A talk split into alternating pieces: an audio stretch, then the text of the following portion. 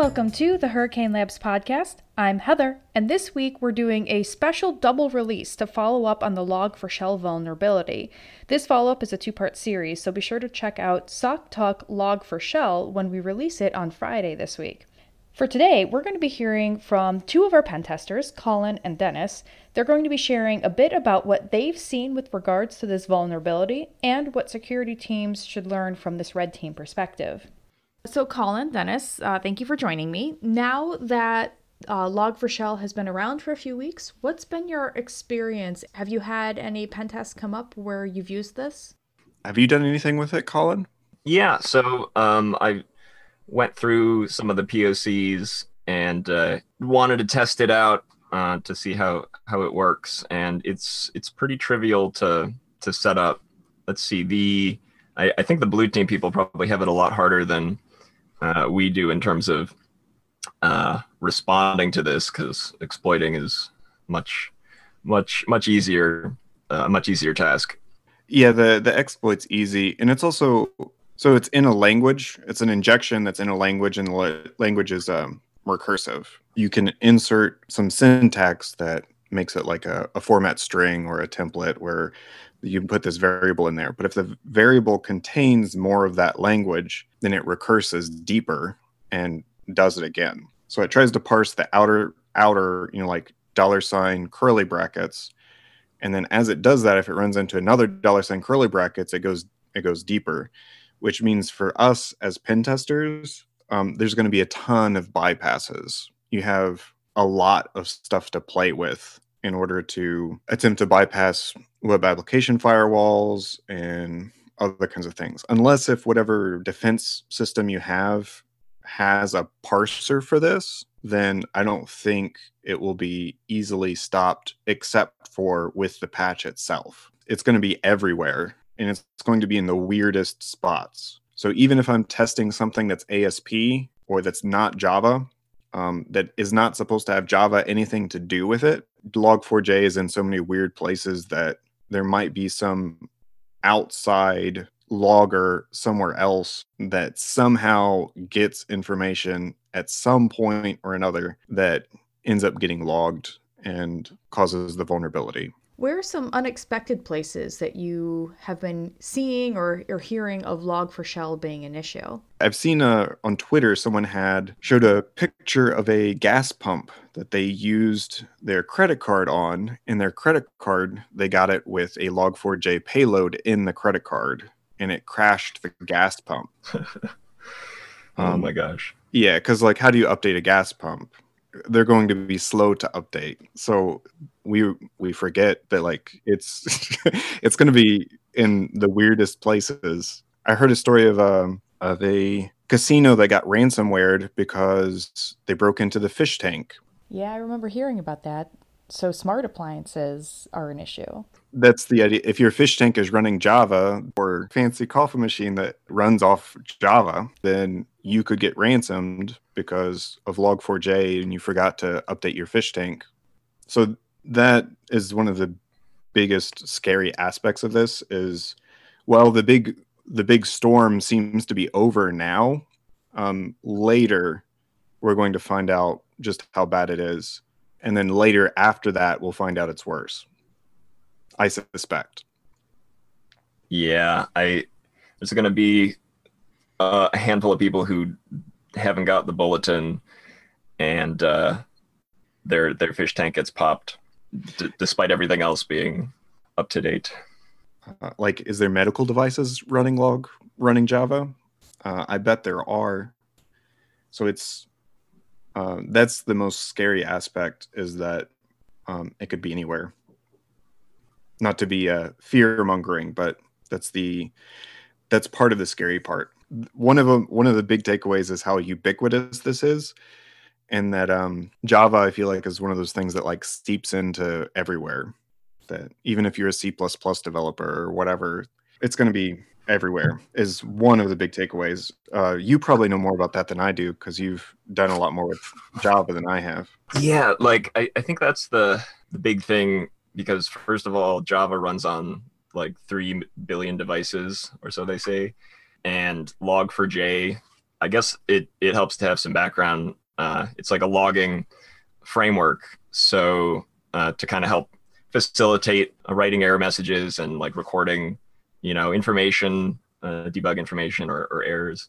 So a lot of tools use this, and it it it's a very very basic vulnerability in that all you need to do to exploit it is to get your string or get a piece of text uh, to get sent to one of the logging calls. So uh, a lot of times, like a common example is uh, web servers will be logging the user agent string or user supplied information, or even like a username, like so and so this IP tried to log in as this user. Well, you can put the specially crafted string that has a JNDI reference, which is a an enabled by default feature of uh, Log4j, or at least it was, and it allows basically allows you to retrieve information and like Java objects from other sources, which is kind of a kind of an issue because um, you know it's it's it's on by default and it's not uh, you know if you're if you're if you're not otherwise aware of it and you're just using log4j you're immediately vulnerable to this vulnerability uh, without without even knowing it. So that's that's kind of another big big issue of this that I, I, I think is is finally changing and that they've been patching out. What else do you find concerning about this vulnerability? From a pen tester perspective is the potential to miss it because of egress filtering. So, in general, in order to attack this thing or to detect it, you send this string that causes a LDAP or an RMI query outbound. So, let's say you have a web server that's vulnerable. I send it the evil payload, and then the server itself doesn't tell me, uh, doesn't respond to my web request saying, oh, I, hey, I'm vulnerable. It makes a DNS request and an uh, LDAP or RMI request in order to uh, get information out of band. So this is um, seeming essentially has nothing to do with HTTP. It's nothing to do with the protocol I'm sending. The web server being vulnerable sends something else out. And if that is filtered by the web server, by some tool or something like that uh, on the network, then as far as I know, it's not vulnerable. I never saw a callback to my DNS server. I never saw a callback to my LDAP server. As a result, I can't detect if it's vulnerable and it hides. And so a, it might hide for longer until someone finds a bypass that works for your specific situation. Maybe they find a way of hosting the vulnerability on GitHub so that your LDAP query retrieves a Java object from GitHub's domain, which is whitelisted inside of your egress filtering or something along those lines. Yeah, those are those are good points. And it's kind of unfortunate that um like from the reporting side because this has like a CVSS rating of 10 which is the, you know, that's like top marks.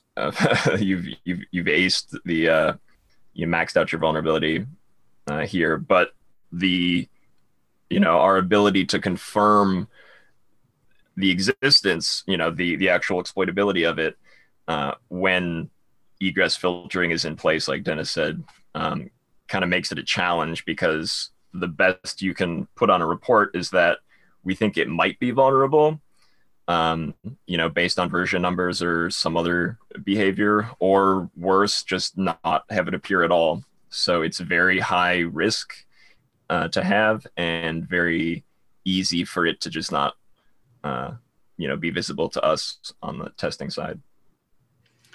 So if you do get a pen test with us or with anyone else it's good to make sure that burp collaborator or any other callback server that the uh, pen testers are using is whitelisted uh, burp collaborator you don't have to worry that burp collaborator i can't use that to cause code execution in this case I'll just get a DNS and a connection request, but Burp Collaborator won't answer with a Java object and get code execution.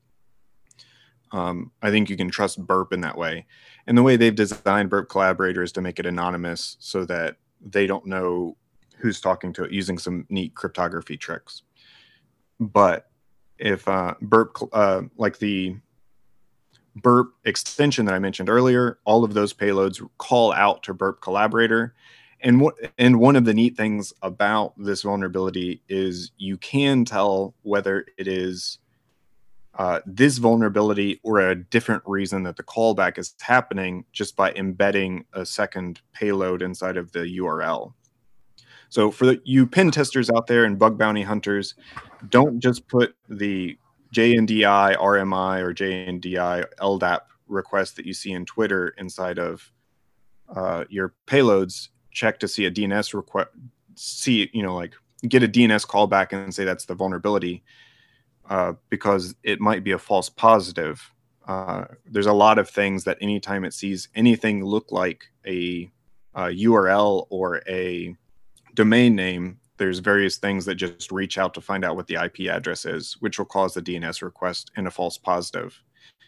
Uh, you can embed a second variable in there. So instead of saying call out to hurricanelabs.com, you say call out to hurricane labs dot dollar sign curly brackets lower uh, colon f lower colon whatever um, in order to add a second variable in there. And if the dns request has a lowercase f or a lowercase whatever uh, whatever payload you used then that means it was evaluated in its log4j doing the evaluation. And you can be confident that it's actually log4j and not some other uh, system just looking up dns stuff so in that sense, uh, Log4j is very kind to us pen testers that if we get a callback, we can verify that the callback is a result of Log4j parsing. But if we don't get a callback, there's no reason for us to believe that there's a vulnerability. And trying to guess what your egress filtering is, and for us to register multiple domains in order to, you know, like domains cost money to register. Uh, and it's not easy just to like start registering them in bulk in order to to find what your egress filtering allows. So it's good just to like the uh, outbound stuff that the pen tester asks to be whitelisted. It's good to whitelist that just to make sure you're catching it at least for the duration of a pen test. Yeah, and that's a good point about the um, URL scanning, where you might be inclined to send off a, a, a one of those JNDI strings with a URL in it, and you see a, a DNS query back when in fact it's just an automated kind of like how Google or or I think other services like Discord will uh, kind of auto scan them. Uh, but yeah, th- those showing up as false positives. Similarly, in in in that vein, you can apply like WAF uh, bypass attacks in there, kind of like what you were, were, were talking about, where you know some web servers might, uh, some mitigation techniques might involve just looking for you know dollar sign, brace, JNDI, you know, do regex, some some basic regex for that. Um, but uh, it's worth knowing that that's not an effective mitigation strategy. Um, and you see this with JavaScript and other uh, other things where you can insert sub expressions into it that get evaluated like lower colon whatever, which makes the character lowercase. Uh, so you can kind of really mangle uh, the input and on the cert or when looking at the string itself doesn't look malicious and it doesn't match the the traditional pattern but when it gets evaluated on the server it will will be kind of resolved down and executed uh, actually, actually malicious code. Yeah, as a pen tester, I'm sure Colin's thought of this too. I've, uh, I've run, I'm sure you've run into this where we'll find a vulnerability. Usually happens with cross-site scripting, which is a similar vein, like he was saying, where JavaScript is very difficult to parse because of how expressive it is. So it's very difficult to detect whether something is JavaScript. I can make JavaScript look like something that is not JavaScript at all. Mm-hmm. So many times I've had um, find cross-site scripting in some system that could not easily be patched. The vulnerability itself couldn't easily be addressed because it's not the client's system or it's not the client's code, and so they want to put a band-aid on it for now to at least move forward and offer them some protection. And so a WAF is a great choice for that, except WAFs don't ever work out of the box. With cross-site scripting, every time, pretty much every single time that they've just added a WAF, I've immediately bypassed the WAF. On occasion, it's worked. Um, usually, it takes some fiddling in order to get the WAF to be effective at all. And even even if you fiddle with it a bunch, quite often there's situations where the WAF has to be more restrictive than the website will allow, and normal traffic will end up getting blocked by the WAF, um, depending on how the injection works. The JNDI vulnerability, this log4j, isn't nearly as bad as JavaScript and cross-site scripting. It is very difficult. I don't think you can exploit this without the dollar sign curly bracket so unless uh, the server allows multiple layers of encoding or something like that, then you will see dollar sign curly brackets, which I should say multiple layers of encoding is not uncommon at all. That's one of the best ways to get cross-site scripting past a WAF. But even still, adding in those, you know, like sub variables, whatever you want to call them, inside of the URL and inside of the, so even the some languages you're not allowed to make uh, verbs in the language out of variables but you're allowed to make parameters to those verbs out of the out of parameters or the language. Log4j is not like that. It allows you to use a variable inside of jndi so if you're searching for jndi you're going to have a bad time you can instead make J and DI all variables like dollar sign curly bracket bracket lower colon J curly bracket and then dollar sign curly bracket lower colon in curly bracket the whole way through. Or instead of lower, you can use upper and then cast that into a lower. Or you can take a known environment variable and reference a specific character out of that environment variable to be used for the JNDI string. There's all kinds of different tricks that you can use in that way. And so, unless, like I said, unless you actually have a parser uh, that understands this, it'll be very easy for us attackers to bypass regular expressions or something like that. Yeah, nicely, nicely explained. Yeah, that that is one of the things that like. So, as an attacker, when there's a vulnerability, so I'm not really an attacker. I'm a pen tester. It's my job to find the vulnerability. Um, I try to exploit it in order to show the client the severity of it, because maybe somehow I did get into your coffee machine and I can see what coffees you're brewing. But if it's not connected to the domain, if it's not connected to the network in some way, that kind of a thing, maybe I don't actually get anything good out of it. So in yeah. that way, any anytime I, as a pen tester, I want to find every vulnerability that exists on your computer. I'm not going to. This J, uh, Log4j, the vulnerability existed for, uh, was it like two or three years before it was discovered? I think it might have um, even, or I, th- I think the first feature might have been introduced in 2013, even. And then a, there was like a black hat talk on JNDI and like LDAP lookups yeah, in like yeah. 2016. Yeah, it's crazy think, how long it has been around. But no one discovered it, even though it's everywhere. No one discovered it until this year. So, pen testers aren't going to catch everything, but if a pen tester is good, he should be catching what other good attackers would also catch. And so that's the merit of pen testing is the things that are known uh, to other attackers, your helpful pen test attacker can find for you. And that's why you want to make it easy for the pen tester. You make it easy on the pen tester. You don't egress filter burp collaborator during your pen test, and then you make it harder on the real attacker and filter the do all kinds of egress filtering for them. Because if I can't get anything and you make it easy on me, then the attacker who has it worse is going to be in more trouble. Yeah, it's it's important to to cooperate. What resources can you suggest for identifying if or where uh, you have a Log4Shell problem?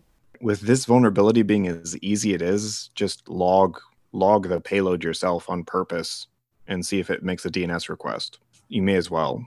So there's a bunch of different tools that will find this vulnerability. Uh, one of them that I've seen is there's a Burp Suite extender, which is you know like a plugin for Burp Suite called Log4Shell Everywhere, and it's based off of uh, James Kettle uh, had collaborator everywhere, which was just like sending a URL and everything that he could find in hopes of finding some kind of locking mechanism that reached out to URLs whenever it found it. And he found all kinds of really weird vulnerabilities with that and gave some talks about it. So that inspired this extension called Log4Shell Everywhere, which makes every single one of your requests that go through this burp proxy, it shoves a log4j payload everywhere inside of an extra URL parameter in refer, in via header, in X origin URL, in destination, in forwarded, in X API version, in X arbitrary, in X real ID or IP, sorry.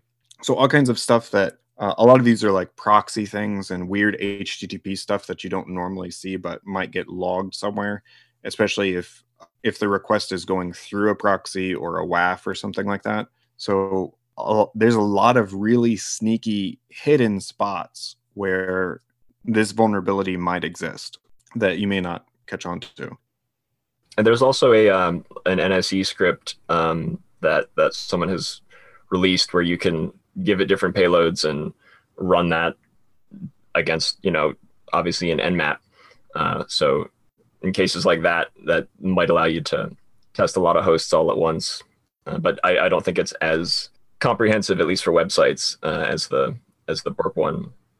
Yeah, uh, NSE scripts are awesome. You can also check out Zap. Uh, Zap has, I know they have at least a couple extensions or uh, plugins that do that act like burp. Zap has gotten really cool. Actually, they they have a they're they do a lot of uh, automated stuff, so you can script Zap to do stuff. Um, so it's also a great means of testing for this. I suspect, I'm not sure. I suspect they have something like Log4Shell everywhere in Zap, but if not, it's comparable, I believe. Yeah, it, it has to exist, and if it doesn't, it will very soon. Yeah, maybe I'll add it myself. Zappa Zap is free, and that's one of the uh, free and open source. Whereas uh, Burp uh, to use Burp extension, no, I think you can use some extensions for free in Burp, but not yeah. all of them. From what I saw, I'm pretty sure the one you're talking about, though, you have to have the professional. I'm pretty sure. That makes sense because you need the collaborator. The collaborator yeah. Burp, uh, Burp professional only. You might be able to, if the uh, if Log4Shell everywhere is open source, you can probably uh, modify. It looks pretty simple. They're just jamming a string in everywhere. You could change the string to your own DNS server if you have one. Or uh, there, I think there's a couple public burp collaborator type things that aren't burp collaborator uh, that you can sneak it in there uh, depending on of course whether uh, the license for log4shell everywhere yeah the, there were two that i was kind of collecting uh, haven't haven't tested them myself but the the two that i was looking at were uh, log dns is like the self-hosted dns server for logging that type of stuff and um, like canary tokens i think it's an online service that it just it generates a token, a, a unique DNS server for you, and you can, if anyone visits or if anyone requests it, you can see who requested it. So those can be useful for for testing if you aren't able to use Burp Collaborator or depending on your circumstances. Additionally, I haven't checked it out, but this is also a good uh, web extensions or web plugins. It would be easy to design a web plugin that does the exact same thing. So I'm sure it exists somewhere and that might be the easiest solution at all because you don't have to download anything separate. Uh, you don't need Zap or something like that. You just install on Firefox's or Chrome's page the web extension. It just does its thing. It will. It'll probably have to use a public or a private DNS. You might have to set up a DNS server or point it at your own DNS server in order to get the results because it is an out of bound request. But otherwise, that makes sense. I wonder if an extension like that would get past the Firefox or the Mozilla Extension Store guidelines. Yeah, it's kind of safe uh, and secure. It would be kind of weird. I think it probably would if it was obviously for catching it, but even still, you can. You don't need it to be signed in order to add it to Firefox as in debug mode or in Chrome as debug mode. So Mhm. you can add it even if Firefox doesn't allow you to. It just won't. You have to explicitly add it every time you restart the browser, though, if it's not signed by Firefox or Chrome.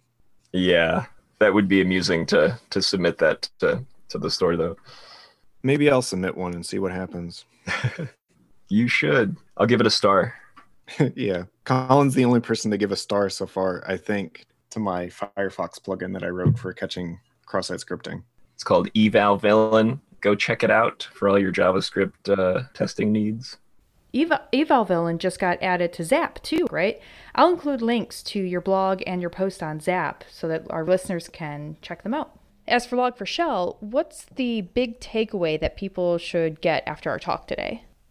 So you can't trust the output from Log4j or the Java end on on this side. I think is what uh, it kind of boils down to. But whatever is handling those requests, like a like a, a proxy or a non-Java uh, web server, you'll be able to see those strings. And there are some good documents out there for basically grepping through your log files to find where JNDI and these these different uh, attack vectors might be might might be used. Yeah, like you said, it's it's kind of weird. You will and you won't see this in logs. If you don't see it in a log, that's the scary part because that means you're vulnerable. Um, it means that it was replaced with an actual Java object and someone could be running code. If you do see it in the log, it means that whatever logged it itself is not vulnerable, but there might be something further down or further up that is logging that string and vulnerable. Um, so those kinds of things, I think the our blue team kind of guys are probably better at speaking at. But uh, in general, I think for the the takeaway from the pen testers is you uh, you never know. As a pen tester, I'm always I'm still surprised where where payloads end up landing in weird ways and causing execution in strange places. And that's going to be the big thing with Log4j is it's uh like it reminds me of a virus or of a or yeah like of covid that like if it gets anywhere near if log4j's vulnerability gets anywhere near a java application it'll be infected. And you um, and you need to patch. You need to you know get vaccinated for your servers and you never know like what servers are sitting around unvaccinated so to speak that that's the that's the thing that i would be worried about if i was someone with a with servers you know what what is using Java. Also, if you use Log4j, if you're using JNDI, how you're using it, and if there are any places where a user or a piece of data might be able to get into there, like it de- definitely comes down to a lot of testing. I think a lot of the responsibility is also on the Java devs to and and like those build systems to to make sure that you're using the patch libraries, or if you can't update, just go in or I um as as a red teamer, I can't really speak much. I think to, to to the blue side of it, but it it's often as as simple as removing the the classes for that JNDI lookup. So you know, it's just not uh, you know if if it wants to use it, it can't because it's not even available in the library. So that that's one advantage or one upside to to using Java is you can you can yank out classes pretty easily. All right, well, that's all for now. Remember to stay tuned for part two of our Log4Shell follow up series. I'll be chatting with some of our SOC team about what they've been seeing these past few weeks and what it means for your security. Until next time, stay safe.